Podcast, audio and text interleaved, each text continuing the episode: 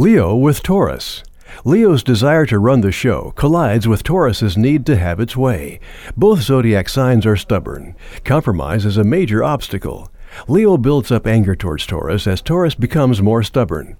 Remember, Taurus hardly gives in. This is a problem for Leo. Frugal Taurus is outraged at Leo's spendthrift tastes.